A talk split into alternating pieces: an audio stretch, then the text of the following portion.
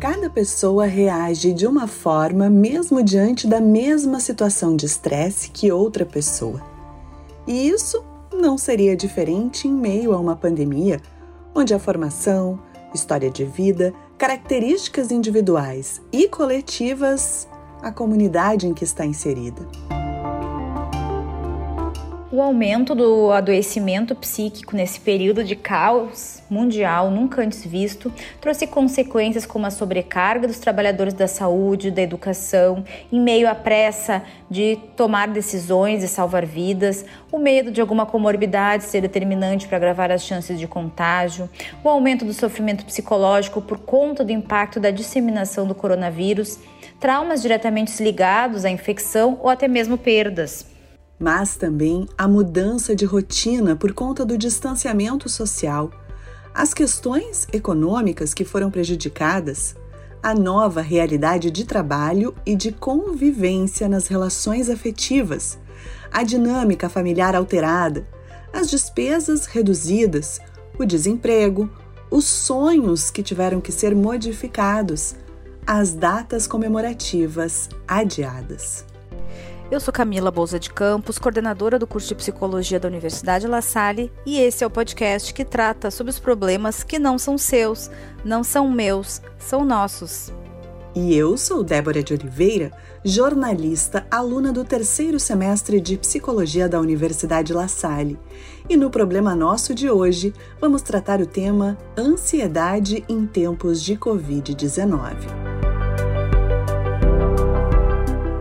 Segundo o Instituto Ipsos, o Brasil é o país de maior índice de ansiedade no mundo.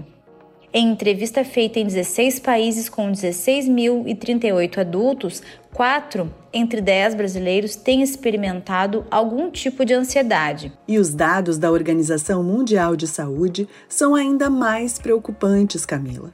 Segundo a OMS, 16 milhões e 800 mil brasileiros convivem com a ansiedade transtorno que acomete 9,8% da população e que inclui a insônia, alimentação desregulada, diminuição das atividades físicas, aumento no consumo de cigarros e álcool, enxaqueca, depressão.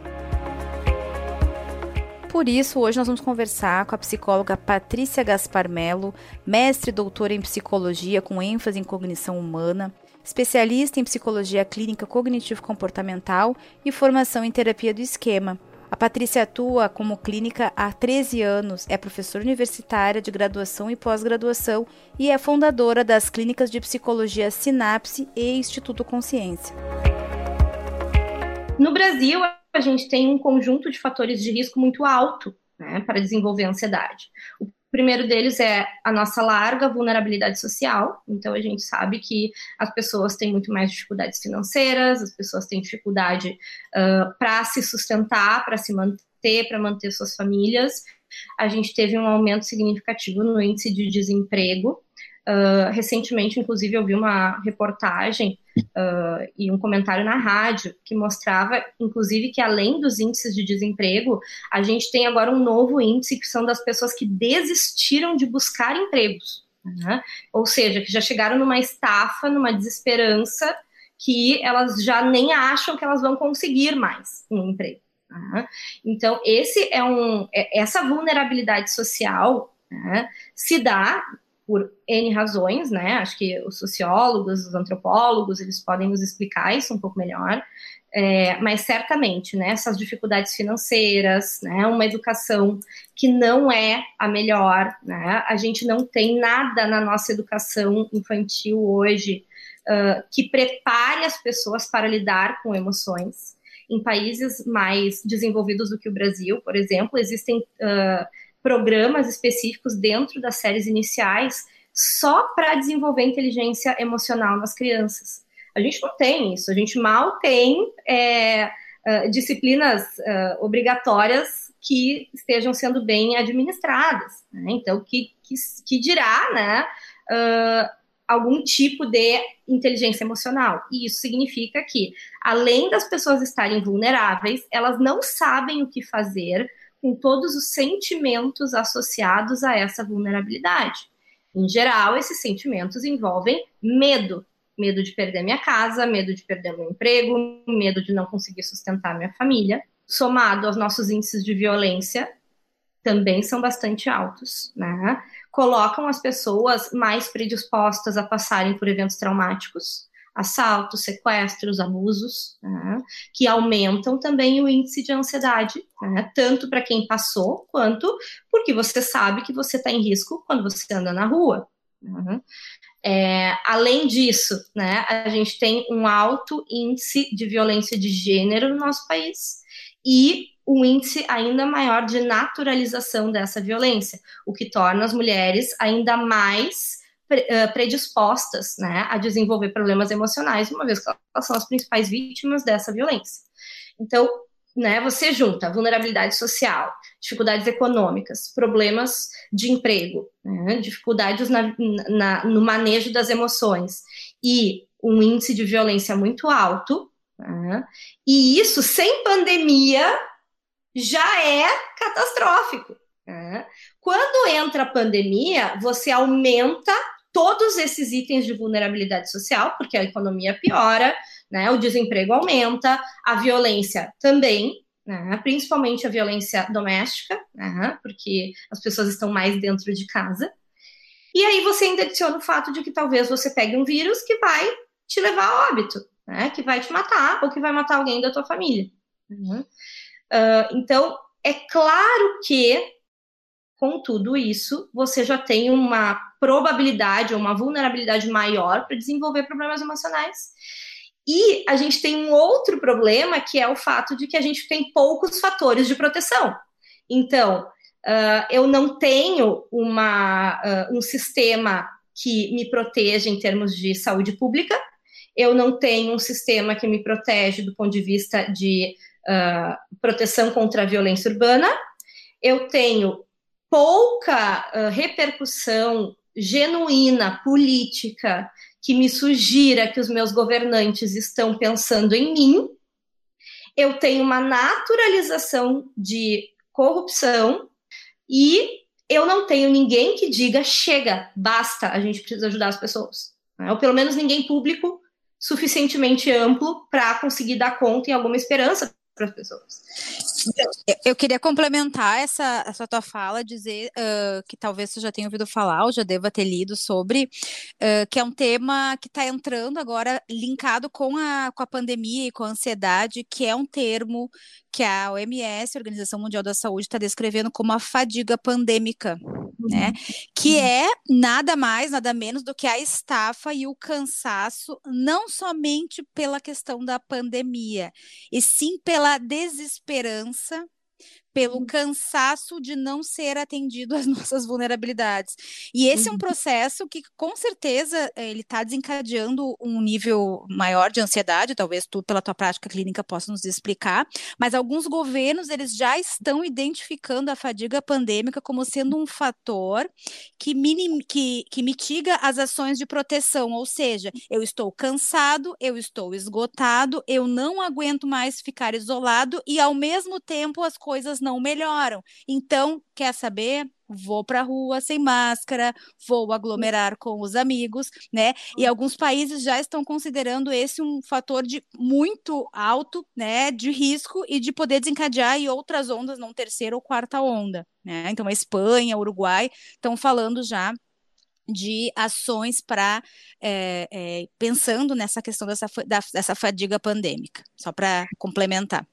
É, e justamente, né, porque rede de apoio social é um dos maiores fatores prote protetivos de saúde mental. Ou seja, se você tem uma boa rede de apoio, se você tem família e amigos e pessoas à sua volta e você pode confiar e se sentir protegida, você tem maiores probabilidades de se sentir melhor em relação à sua vida. E aí você tira isso na pandemia porque você impede as pessoas de se relacionar, uh, pelo menos uh, do ponto de vista de, de, presença, né? Eu não posso estar junto com as pessoas. Posso falar com as pessoas por mensagem, por telefone, por câmera, mas não é a mesma coisa do que contato humano. Né? Então, é claro que se eu tiro esse fator de proteção, as pessoas ainda né, vão ficar piores e vão sair desesperadamente procurando isso, né? E aí eu vou me aglomerar, eu, eu vou criar métodos para encontrar pessoas, achar que eu tô seguro, quando na verdade, né, isso infringe uma norma básica, né, de como lidar com a pandemia, que é o isolamento social. Então, tudo isso também contribui. E aí, entrando né, nisso que tu está falando, Camila, de, de estafa pandêmica, né, é, que a gente observou durante a pandemia foi justamente uma ciclagem né, no, no humor e na ansiedade das pessoas. Né? No início da pandemia, a ansiedade estava muito alta, porque ninguém sabia o que, que ia acontecer. Né? Era ninguém da nossa. Uh, ninguém que está vivo hoje no planeta passou por uma pandemia. A gente tem histórico de pandemia no planeta, mas a gente não tem pessoas que passaram por pandemia. A gente teve muitas epidemias, mas pandemia é diferente. Né? Então, primeiro que ninguém sabia o que fazer né, numa situação como essa. Então, nas primeiras semanas de isolamento social, a ansiedade aumentou muito. Né? Mas depois que as pessoas se habituaram um tanto com isso, vieram outros sentimentos. Né? Primeiro veio um sentimento de luto, de tristeza, porque a gente começou a ver o número de mortes aumentando. Né? E à medida que os meses foram passando, o isolamento social continuou em parte para algumas pessoas, para outras nem tanto. É, essas pessoas começaram a ficar incomodadas com o fato de que eu já passei por meses e meses com esse mal-estar e isso não melhora. E aí eu começo a ficar irritado com o que está acontecendo. Né? E, e, tudo isso num processo de muito estresse, ou seja, o meu organismo está tentando sobreviver a uma situação de alto desafio e está perdendo para esse desafio. Então, o organismo começa a entender que quanto mais ele se estressa com aquilo, quanto mais ele se preocupa com aquilo, mais energia ele gasta. Quanto mais energia ele gasta, mais cansado ele fica. E aí, quando você passa um ano, um ano e meio nesse processo, é claro que eventualmente o teu nível de energia vai ficar tão baixo que você vai cansar. Né? E aí você entra nisso que está se chamando de estafa pandêmica uh, e que na psicologia né, a gente chama de desamparo aprendido. Né? Você entende que não há saída, né? Você fica num ambiente que você tenta de todos os modos se adaptar, você tenta de todos os modos combater aquilo, lutar contra aquilo e depois uh, sobreviver aquilo de alguma forma, e você não consegue. E aí você chega à conclusão que, bom, não há nada que eu possa fazer que vai mudar qualquer coisa, então é melhor que eu nem me mova, porque quanto mais eu me movo, mais cansado eu fico. Então, para economizar energia, eu entro nessa estafa. E essa estafa significa ficar em casa, ficar triste, ficar deprimido, ficar cansado, desistir das coisas, não investir mais em coisas que gerem prazer. E aí tudo que resta é se sentir mal. E onde a gente consegue diferenciar o que é preocupação, o que é medo, do diagnóstico ansiedade? Bom, uh, primeiro que uh, a gente tem que entender algumas terminologias. Tá? Isso, uh, nos, quando a gente entende o que, que, significa uma palavra, isso nos ajuda a também nos preocupar menos, dependendo do que, que eu estou sentindo, né? Quando eu dou nome para as coisas, isso fica mais fácil. Então, assim, uma coisa é medo. Tá? Medo significa que você está preocupado e sente coisas no seu corpo que sugerem que você está numa situação de perigo. Taquicardia, mãos trêmulas, sudorese, tudo isso sugere que eu tenho uma sensação desagradável de ansiedade. E eu chamo de medo porque ele é direcionado para alguma coisa. Então, eu não tenho medo geral, eu tenho medo de alguma coisa. Então, eu posso ter medo de cachorro, eu posso ter medo de gatos, eu posso ter medo de pegar uma doença grave, né? eu posso ter medo de ter Covid. Então, isso é medo quando eu tenho essas sensações desagradáveis e essas preocupações associadas com alguma coisa, que em geral está fora de mim, né? Um vírus, um animal, uma situação, enfim. Então, isso é medo. Tá?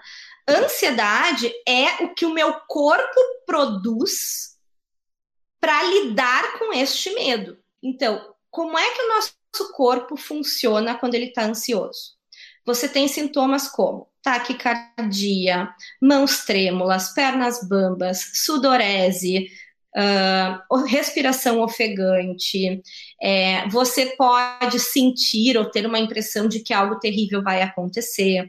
Uh, algumas pessoas, quando essa ansiedade chega num nível alto, elas podem ter a sensação de que uh, o corpo delas vai ceder de alguma forma, que elas podem ter um ataque cardíaco, que elas podem enlouquecer, ou que elas podem desmaiar ou passar muito mal.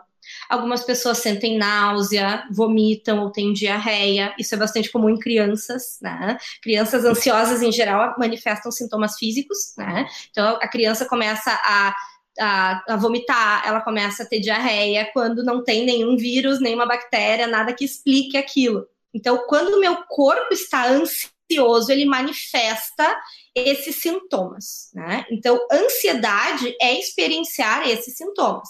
Ela acontece com pessoas que sentem medo de algo, ou ela pode acontecer com pessoas que estão muito estressadas, ou seja, quando eu tenho múltiplos desafios no meu dia a dia e eu tenho a percepção de que eu não estou conseguindo vencer esses desafios.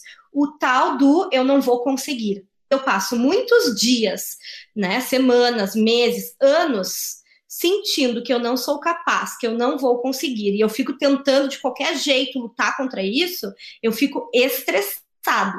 E isso significa que eu vou ter todos esses sintomas, talvez de uma maneira mais uh, branda, porque isso demora, né? A pessoa fica com isso num nível crônico, né? Então ela começa a naturalizar aquilo, mas ainda é muito ruim.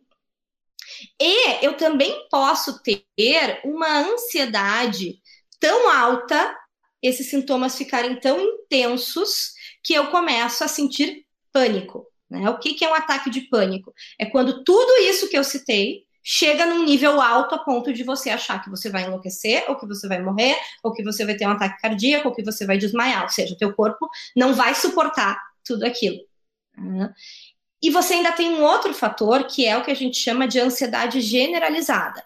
Esse sim é um diagnóstico previsto nos manuais diagnósticos que nós usamos na psicologia e na psiquiatria. A gente usa dois uh, grandes manuais para fazer diagnóstico nos pacientes. A gente usa a CID-10, que é a classificação internacional de doenças, que está na décima edição, vai para a décima primeira edição daqui a pouquinho, já está já tá bem organizado isso para ser lançado. E a gente tem na psicologia o DSM-5, que é a quinta edição do Manual Diagnóstico Estatístico de Transtornos Mentais.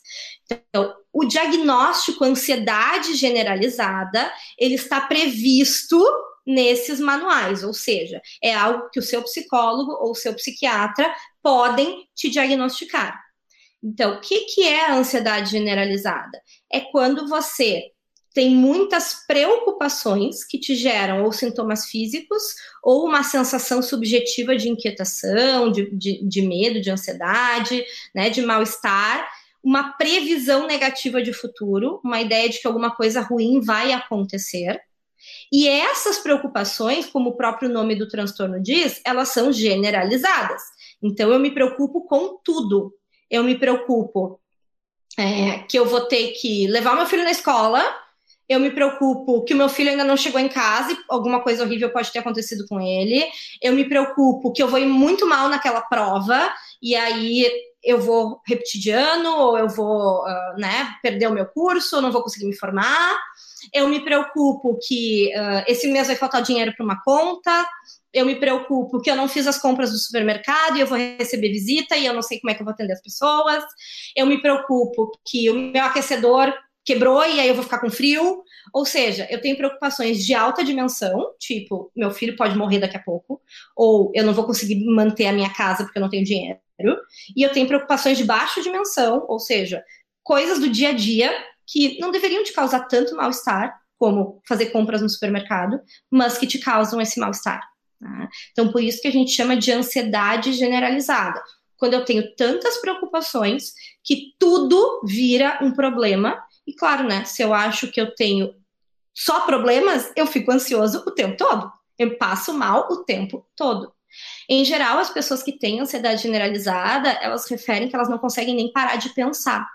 Então, aquele momento que a gente deveria ter, e isso eu estou falando, quero que fique muito claro, né? Porque eu acho que as pessoas naturalizam tanto a ansiedade que elas acham que isso que elas vivem é normal. Não é. A gente deveria ter um momento do dia que você senta na sua casa, vai para sua cama ou fica no seu sofá ou qualquer lugar. Vai para o banho e você fecha os olhos e você relaxa. Você toma um banho quente, você só pensa como é bom, ou você deita um pouquinho, tira uma soneca e se sente um pouco mais renovado, ou você senta no sofá e você pensa como ele é confortável e você fica ali um tempinho.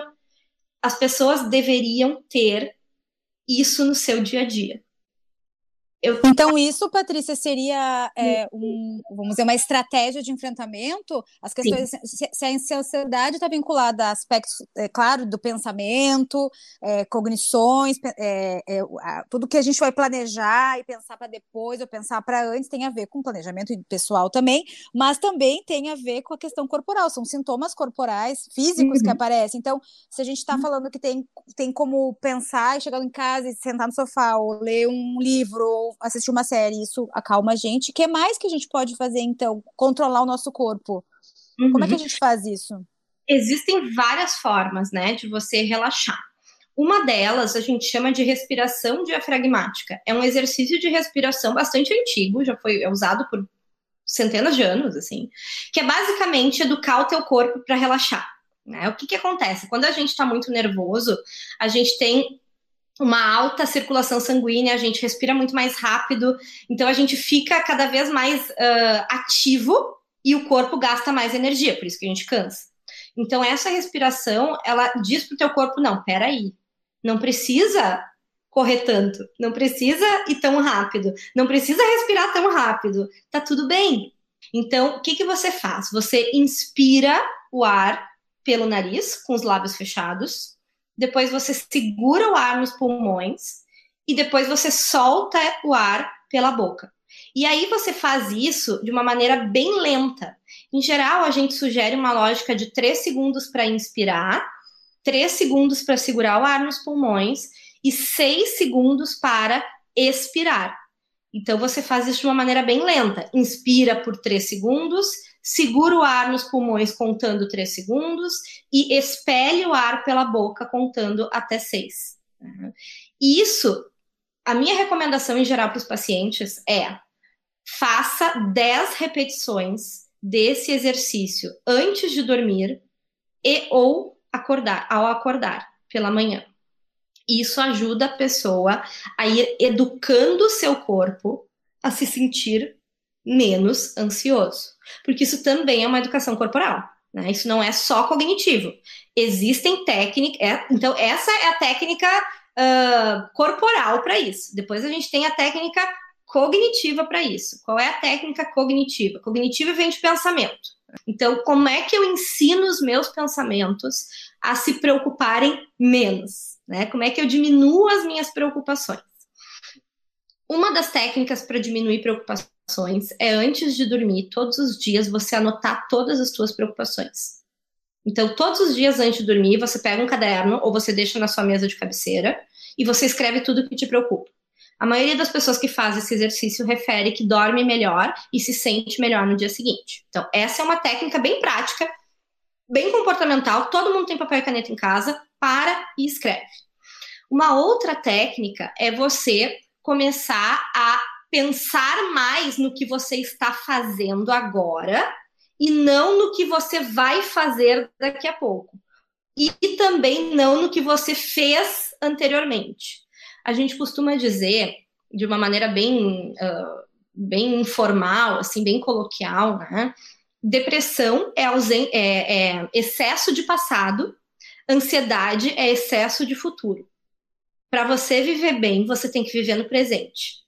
Então, o que, que é ansiedade? É você ficar pensando todas as coisas ruins que vão acontecer contigo daqui a pouco. O que, que é tristeza ou depressão? É você ficar culpado por tudo que você acha que não fez ou fez de errado.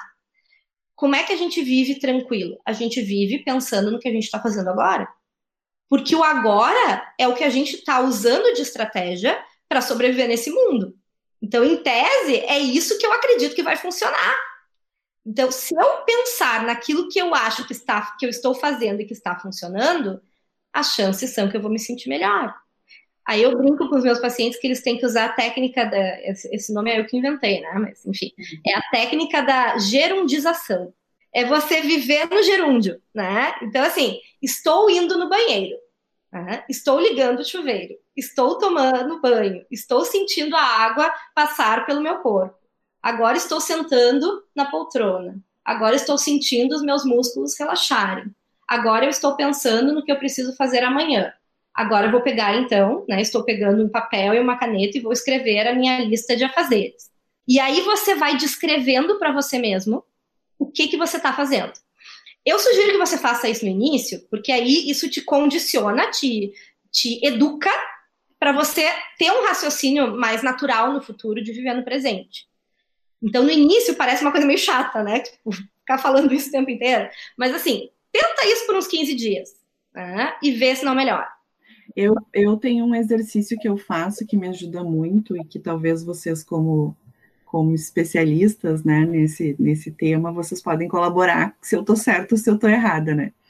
Mas é assim, ah, tu acorda de madrugada, daí tu tá preocupado que tu não pagou o boleto do condomínio. Estou dando um exemplo aqui, né? Aí eu começo. O banco tá aberto agora de madrugada? Não, não tá aberto. Uhum. Perfeito.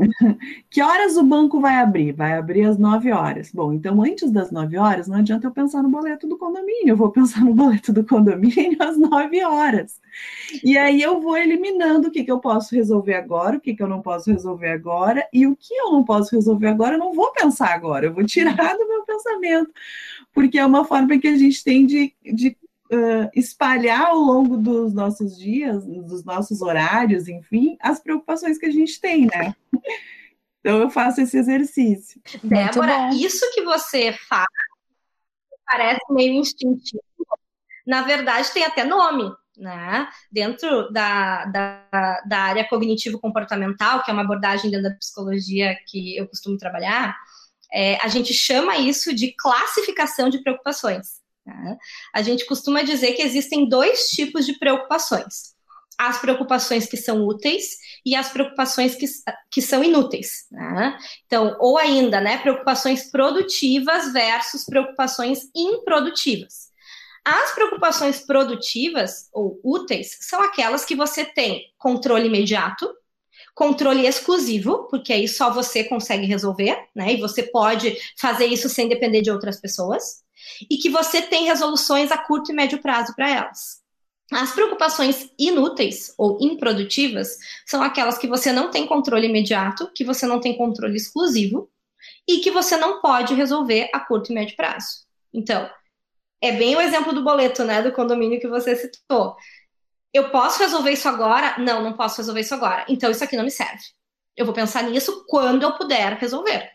Agora eu não preciso pensar nisso, né? A gente tem algumas preocupações do tipo, ah, o que, que a pessoa vai pensar? Você não tem controle sobre o pensamento dos outros. Logo, essa é uma preocupação inútil. Então, a ideia é que a gente se preocupe somente com aquilo que nos servir. O que não nos serve, a gente descarta.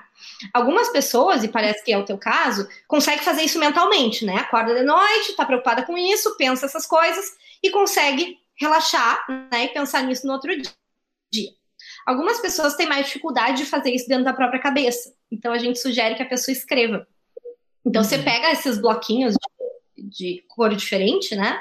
E aí você escreve num bloquinho vermelho preocupações inúteis e no bloquinho azul ou verde ou amarelo, sei lá, uh, as preocupações que são úteis. Né? As preocupações que são úteis você empilha, coloca num lugar que você sabe que você pode olhar no dia seguinte. E as inúteis você descarta, joga na lixeira, queima, corta, sei lá. Né? Mas você faz um movimento para mostrar para ti mesmo que aquilo não te serve, que uhum. pode ser descartado. E a gente vê assim que muito ajuda também a questão da ansiedade, né? É desopilar, fazer outras coisas, conversar outras coisas, né? Mas nesse momento de pandemia, pouco se está podendo fazer isso sem ser de forma online, né? As pessoas ainda perderam essa referência de uh, liberdade, vamos dizer assim, de, de pensar outras coisas, sentar numa praça, num jardim com os amigos, né, tomar uma roda de chimarrão. Então acaba que ingredientes que pareciam tão simples, né, fazem muita falta nesse momento. Sim, é verdade. E tem um outro fator, né? Porque as pessoas estavam muito acostumadas a fazer as coisas presencialmente, né? Juntas umas com as outras, assim. Então, essa coisa do home office, né, de trabalhar só no computador, de ficar em casa, de não ver as pessoas, isso se tornou muito hábito, né? Isso a gente sente falta. Só que o negócio se tornou de uma forma que você só faz no computador aquilo que você precisa trabalhar, ou falar com alguém numa reunião, ou conversar com um colega de um trabalho. Você não. Quando é que foi que você marcou uma reunião com as suas melhores amigas online para bater papo? Né? Não, não é a mesma coisa do que a gente sair para um bar e conversar presencialmente, mas ajuda. Né? Você marcar uma reunião online, né? um encontro online com seus amigos, já ajuda a desopilar. Né? Mesmo que seja uma coisa que você já faz via trabalho, aqui a gente está falando de diversão, né? De desopilar, de se divertir com os amigos.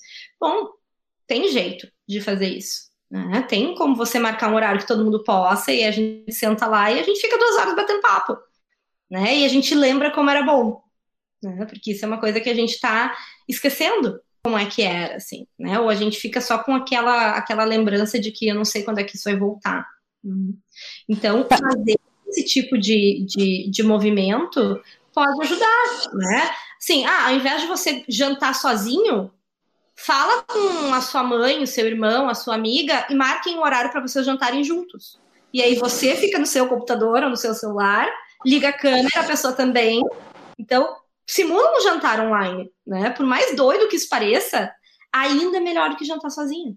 Eu ia perguntar, Patrícia, uh, se então a gente está falando que temos uh, possibilidades de nos educar emocionalmente, né, de poder trabalhar esses nossos pensamentos e poder classificar, como estava explicando. O que mais que a gente pode aprender depois? Porque, na verdade, assim, falando da infância, sim, a infância não foi. Muitas crianças não são educadas emocionalmente para identificar, então, os seus sentimentos e poder trabalhar com eles. É, a gente tem um problema com a infância hoje que ele não é um problema só da pandemia. Tá? Ele é um problema anterior à pandemia, que se agravou muito na pandemia, que é essa era digital.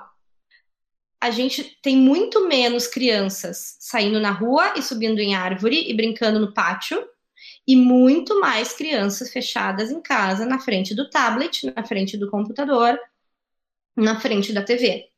O que acontece é a gente tem que pensar que criança é uma bolha de energia gigantesca. E se essa energia não é gasta, ela vai ficar ali. E energia em excesso gera ansiedade, ou pelo menos esses comportamentos que a gente entende que são comportamentos ansiosos, que é sair comer, é, é ficar abrindo a geladeira o tempo inteiro, é ficar petiscando o tempo inteiro, é ficar chamando a mãe e o pai o tempo inteiro, né? É ficar andando de um lado para outro, é correr para cima e para baixo, é escalar coisas muitas vezes, né? Por quê? Porque a criança não sabe te dizer, mãe, eu estou ansioso, eu estou nervoso, eu estou preocupado, eu estou cheio de energia, eu não consigo gastar. Não, ela só manifesta isso, né? Você que tem que saber ler os comportamentos do seu filho. Às vezes é difícil ler os nossos, né? Vai ler dos filhos, mas tem que tentar. Né? Mas então, criança tem uma, tem uma energia acumulada, está confinada, está utilizando o tablet e até o computador para as aulas online, agora com retorno às aulas presenciais, talvez isso se amenize um pouco. Mas vamos falar dos adultos ou até dos adolescentes. Então, da mesma forma que, que a criança tem a energia acumulada por estar confinada, o adulto também. E aí eu ia chegar, então, assim, bom, falamos das reações uhum. físicas da ansiedade e o, o bem-estar que gera fazer exercício físico. Exatamente. Então, assim, é possível, tá? É possível fazer exercício físico dentro de casa, é possível fazer dentro do condomínio, é possível fazer na quadra, né? Então, assim, dá pra gente dar um jeito. Se você tem filhos, faz um momento em família. Faz, uma, faz umas brincadeiras dentro de casa que dê para fazer mesmo confinado. Por exemplo, agora eu vou, agora eu vou revelar a minha idade, né, com a minha, o meu exemplo, que é, uh, lembra quando a gente brincava de roda? A gente brincava de roda, o que, que a gente fazia? Dava todo mundo a mão e ficava girando. Por que, que a gente não brinca mais de roda? Brincar de roda é um exercício. Não é correr na esteira, mas é um exercício. E sobre esse tema, nós temos a palavra do professor Patrick Gonçalves, que é mestre e doutorando em Ciência do Movimento Humano e coordenador do curso de Educação Física da Universidade La Salle. Ele vai nos falar sobre os benefícios do exercício físico para o controle da ansiedade.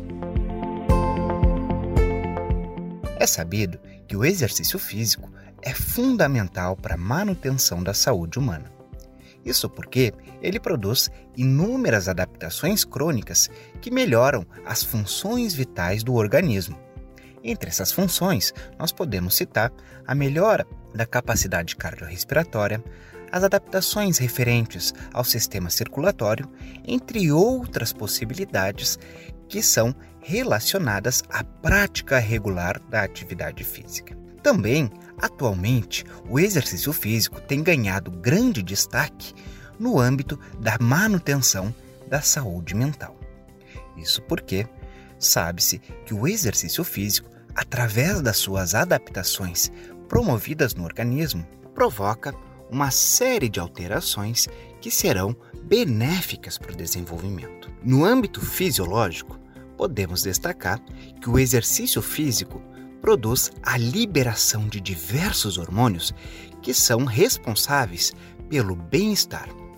É muito comum que após o exercício físico nós sejamos tomados por um sentimento de paz e de relaxamento.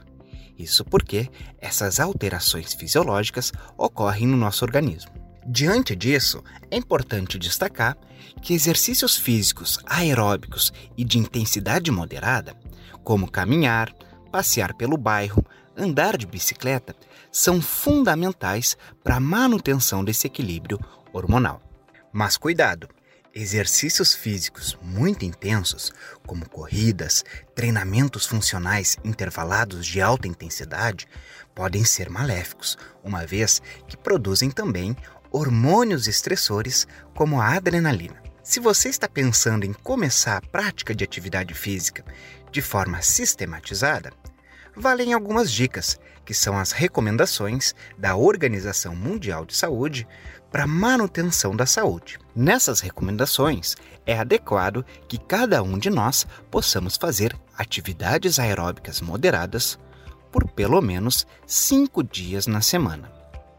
Essas atividades devem ter uma duração de 20 a 60 minutos por dia. É importante que a soma dessas atividades atinja pelo menos 150 minutos semanais de atividade física. Outra dica também é intercalar as atividades aeróbicas, como correr, pedalar, caminhar, com atividades de exercícios contra a resistência, como aquelas onde nós realizamos o emprego de força, como na musculação ou no treinamento funcional.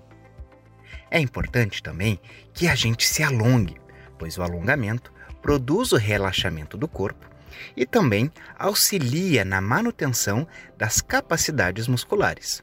Destaco ainda a importância de procurar por atividades físicas que sejam prazerosas, ou seja, procure atividades que você goste de fazer e também, se possível, na companhia de amigos ou familiares. Isso ajuda no engajamento e no relaxamento de tais práticas, fazendo com que você se engaje ainda mais. É importante o uso de roupas adequadas e manter a hidratação. E lembre-se que se você for começar a praticar uma atividade física, é fundamental a presença do profissional de educação física, pois é ele quem vai lhe dar as informações seguras e necessárias para que você realize tal prática da melhor forma possível. Obrigada, professor Patrick.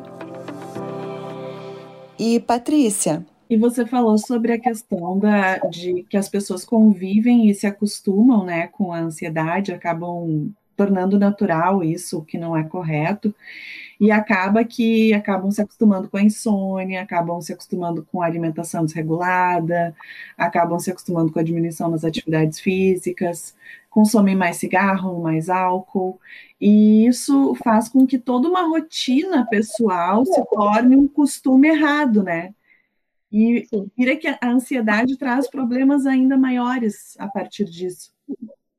Sim, e aí você vai engordar e vai ficar mais cansado e vai produzir menos, e tudo isso vai te fazer ficar ainda mais ansioso. Porque você tem que perder peso, porque você não está produzindo trabalho, porque você está muito cansado e isso te preocupa. Né? Então, assim, é, uma, é um ciclo vicioso, né? A gente vai confirmando aquilo que a gente tem mais medo que aconteça. Né? Uh, ninguém aqui está dizendo que isso é simples, né? A gente sabe que manejar uma rotina de vida, comer direitinho, né? Ter horário para as coisas e, e ainda sentar e relaxar no fim do dia, né? Não é uma coisa fácil da gente fazer, mas é possível, né? Quando a gente se organiza, é possível. E a gente convidou também a professora Karina de Araújo. Ela é professora e coordenadora do curso de nutrição aqui da Universidade La Salle, além de ser nutricionista com especialização em nutrição clínica e mestre em endocrinologia. A ansiedade ela pode se manifestar, enfim, através de distúrbios do sono, do comportamento, algumas alterações de humor, né, maior irritabilidade, alteração de memória mas também pode se manifestar por distúrbios no sistema gastrointestinal, né? O aumento da frequência de eventos de gastrite, de azia, má digestão, até diarreia, e também pode interferir bastante no comportamento alimentar. O aumento no consumo de doces, de bebidas alcoólicas, que temos visto né, entre os nossos pares, o ato de beliscar mais ao longo do dia, né? Estamos mais em casa, então a gente tem acesso mais frequente à geladeira.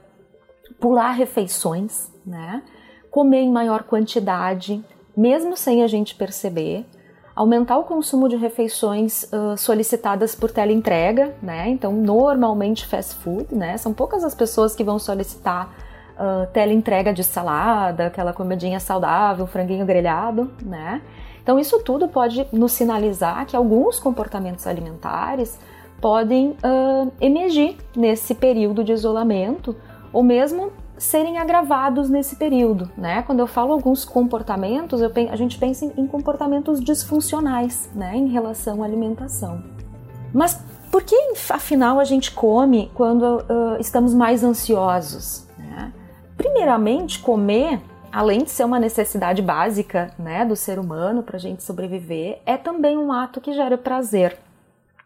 Quando a gente sente uma ansiedade muito intensa e a gente não tem ferramentas psíquicas uh, apropriadas né, para lidar com o desconforto causado pela ansiedade, a gente vai recorrer àquilo que está ao nosso alcance para a obtenção desse prazer e aliviar esse desconforto. E o que, que a gente tem ao mais facilmente ao nosso alcance agora durante a pandemia e durante o confinamento é a comida, né? Uh, no entanto, essa ansiedade pode ser um gatilho para o consumo alimentar excessivo e aí para o aumento de peso. Né? E como a gente identifica uh, que no meu dia a dia o que, que, eu, tô, o que eu estou comendo né, para tentar amenizar uh, o desconforto da ansiedade? Né? Como eu identifico então que eu estou comendo por ansiedade? Em primeiro lugar, vamos ficar atento a quatro aspectos. Né? O primeiro deles, a gente precisa estar atento ao que a gente está comendo, né? O que você come? Quais são os alimentos que você escolhe para cada refeição? Nessa refeição, você está mesmo com fome? Está no horário habitual da sua refeição? Ou você está comendo em busca de uma recompensa? Né? Quando isso acontece, a gente está comendo motivado pela fome emocional. A gente nem está com fome, mas tem uma vontade de comer. Então, nesses casos, a gente sente essa vontade de comer, mas são uh, a gente tem vontades específicas, são alimentos específicos. Por exemplo, né, as pessoas dizem: estou com fome de hambúrguer com batata frita. Eu estou com fome de pizza. Eu estou com fome de pão. Essa fome emocional, ela uh, não costuma ter relação com saciedade. Então não importa se a gente recém comeu, uh, então a, às vezes a, a, gente até acabou de se alimentar, né? Já comemos há, há pouco tempo e a comida não satisfaz totalmente. E a gente pode ficar vagando ali pela cozinha, abrindo e fechando geladeira, sem identificar exatamente o que a gente está buscando. Né? Então, isso é, é um ponto para a gente prestar atenção e pensar: opa, por que, que eu estou comendo? Né? O que, que eu é, o que, que eu estou buscando? Por que, por que eu estou buscando comida se eu não sinto fome, se eu acabei de comer?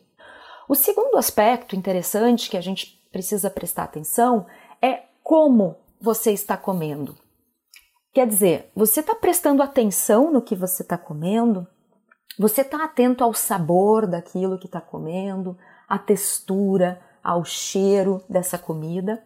Ou você está comendo muito rápido na frente da televisão, do computador, né, durante uma, uma tarefa de trabalho, de atividade é, é, laboral, enfim. É, normalmente, quando a gente come motivado pela ansiedade, a gente não presta muita atenção no que está comendo. A mastigação é bastante rápida e quando a gente menos percebe, aquele alimento acabou, né? Então, vai pegar a próxima, a, a, o próximo punhado de alimento e ele acabou e você nem viu.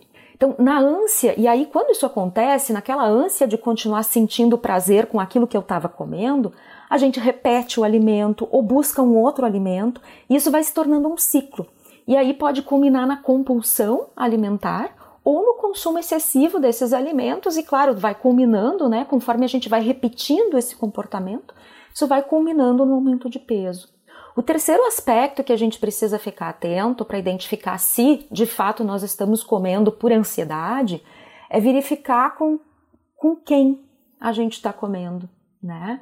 A gente está fazendo as refeições, estou fazendo, eu estou fazendo essa minha refeição, estou comendo esse alimento em companhia. Você costuma esperar os seus familiares estarem reunidos à mesa para realizar uma refeição em conjunto? Ou nesse momento que você está buscando esse alimento, você prefere estar tá sozinho? Às vezes come até escondido para evitar julgamento, para evitar crítica. Então, quando isso, quando esse sentimento aparece, né, essa, essa vontade de comer mais sozinho, de que as pessoas não percebam o quanto ou o que você está comendo, né, a gente pode pensar sim que a gente está lidando com uma fome emocional. E, por fim, o quarto aspecto é perceber como você se sente depois dessa refeição, depois que você comeu esse alimento, né? Uh, você percebe alguma culpa, como se tu não pudesse ter comido aquele tipo de alimento ou naquela quantidade que comeu? Fica arrependido por ter comido daquele jeito? Ou às vezes pensa que precisa compensar aquela refeição, né, de alguma forma? Precisa pagar, né, na academia ou não comendo, né? Uh, então acho que são situações, né? Se, se, se a gente se identifica com esses aspectos, um, né, alguns desses quatro, ou com os quatro aspectos, é bem provável que você esteja recorrendo sim aos alimentos para aliviar algum desconforto emocional que pode estar relacionado ao aumento da ansiedade nesse período de pandemia. Como lidar com a ansiedade nesse período em que essa situação tem sido bastante corriqueira entre muitas pessoas e como a gente pode lidar com isso sem recorrer aos alimentos? Antes de qualquer coisa, busque ajuda profissional, né? Aquilo que a gente acha às vezes que é uma ansiedade, que a gente está, ah, é só uma ansiedade, né? Pode ser um problema emocional mais sério, pode estar prejudicando a sua vida e a sua rotina de forma mais impactante do que simplesmente, e aí eu vou dizer simplesmente, né, alterar o seu peso, tá? Então, às vezes, o de menos, né, a, a, o menor dos problemas é um leve aumento no seu peso. Então, essa ansiedade pode sim estar tá mascarando, você pode estar achando que é ansiedade quando na verdade não é, né? Quando pode ser um problema mais sério. Então, vamos buscar ajuda profissional. E quais as dicas que você daria com relação ao comportamento alimentar? O que, pode ser interessante é você manter um diário alimentar. Isso, anotar, anotar tudo que come, né? Anotar diariamente uh, tudo que você está comendo, o tipo, a quantidade, os horários que você está fazendo as refeições. Uh, pode ter ser algum comentário, como algum sentimento, o que, que você está sentindo naquele momento daquela refeição. E isso pode te ajudar a ampliar a consciência uh, do tipo de relação que você tem com a comida. Né? Você está comendo por quê, afinal? Outra questão importante é aquela velha dica dos nutricionistas, né? Uh, de mastigar bem os alimentos, tá? Não é papo furado, né? Então, mastigar bem os alimentos uh, também vale aqui, tá? Uh, isso porque o aumento do número de ciclos mastigatórios, né, de mastigação, pode contribuir para o alívio da ansiedade, veja bem, né? E a mastigação mais lenta e cuidadosa, ela pode estimular alguns mecanismos associados à digestão e propiciar o aumento da saciedade. Então, quer dizer, como resultado disso tudo, né, quanto mais eu mastigo e quanto mais lentamente eu mastigo, comer com calma, né, menos você vai comer, né, porque a saciedade vai vir mais rapidamente. E como é a questão do comer consciente, de conscientização para viver aquele momento da refeição, professora Karina? Primeiro, a gente precisa dedicar um tempo para fazer essas refeições e prestar atenção em todo o ato da refeição, não só no sabor, né? Então, antes, durante e depois de comer. Antes da refeição, o que, que eu faço antes da refeição, né? Tenta observar como que você se sente antes de iniciar a refeição, quais os sentimentos estão presentes, qual é o grau de fome que você está sentindo nesse momento, antes da refeição. Se o estômago está roncando, o estômago está vazio, uh, dá para fazer, uh, dá para uh, classificar essa fome que você está sentindo dando uma nota para ela, né? Por exemplo, uma nota de 0 a 5. Uh, sendo que 0 é eu não tenho nenhuma fome e 5 é a maior fome que eu já tive, né? Então a gente procura comer apenas quando essa nota da nossa fome for em torno de 3 ou 4, né? Aí está na hora de comer. Durante a refeição, comer devagar, mastigar bem os alimentos, sentir o sabor, o aroma desse alimento, a textura do alimento, qual é o som produzido pela mastigação. O alimento é crocante, ele faz um som diferente, é algum alimento que explode na boca, né? Sinta o alimento descendo na garganta, observa se o alimento remete a alguma memória, né? O que, que, que me recorda esse alimento? Ou seja, durante a refeição, aproveite esse alimento, não engula o alimento, né? Aproveita ele ao máximo e, e tenta obter todo o prazer possível a partir desse alimento. E depois da refeição, terminou meu, meu prato, esvaziou, comi tudo. Qual é o grau de saciedade que você está sentindo agora, depois de comer? Também dá para usar esse, aquele sistema de notas de 0 a 5. Né? E aí a gente avalia se ficou satisfeito com essa refeição que foi feita. Ou seja, você comeu uma quantidade suficiente para ficar saciado, né? Com seu estômago cheio, né? Não precisa estar tá muito cheio, mas ausência de fome. E outra coisa importante, se você comeu um alimento que tenha lhe gerado satisfação, Nesse caso, quando isso acontecer, muito dificilmente você vai sentir culpa depois de comer. Você vai sair dessa refeição feliz. Experimentem essas dicas e vejam que pode fazer toda a diferença no seu dia a dia. Organize a sua rotina, mesmo que seja para ficar em casa. Mantenha seus horários regulares de sono, alimentação, cuidados pessoais. Tente fazer pausas durante suas tarefas Identifique quando está tendo pensamentos negativos, ruins ou até mesmo catastróficos. Foque em comportamentos preventivos e evite aqueles que servem de gatilho para atrapalhar o seu emocional. Faça atividades relaxantes e que lhe proporcionem bem-estar aceite e se dê conta que esse momento é um momento delicado, é um momento do presente e que ele vai passar ou mesmo já está passando. A gente só precisa ter um pouquinho mais de paciência e manter os nossos cuidados. E principalmente, observe as pessoas ao seu redor, principalmente crianças e idosos. Não recrimine qualquer pessoa que esteja doente. Oriente a procurar uma ajuda profissional assim como você deve fazer se não estiver sabendo lidar com tantas mudanças. Lembrando que aqui na Universidade La Salle, a comunidade acadêmica tem à disposição o grupo de apoio solidário, com escuta e apoio gratuito. O objetivo é acolher os alunos, promovendo um suporte através de facilitadores da área da psicologia. Os atendimentos acontecem todas as quartas, a partir das 5 da tarde, e as inscrições podem ser feitas através do site www.unilassale.edu.br. Siga o podcast Problema Nosso no Spotify e também acompanhe as informações do curso de Psicologia e de Psicologia no Instagram, arroba Psicologia Universidade La Salle. Sempre lembrando Tiago Rocha, que disse: A vida de um ansioso não é o drama que muitos pensam é a inquietude que poucos sentem. Muito obrigado pela companhia e não esqueça: problema seu, problema meu, problema nosso. Este podcast é uma realização da Universidade La Salle.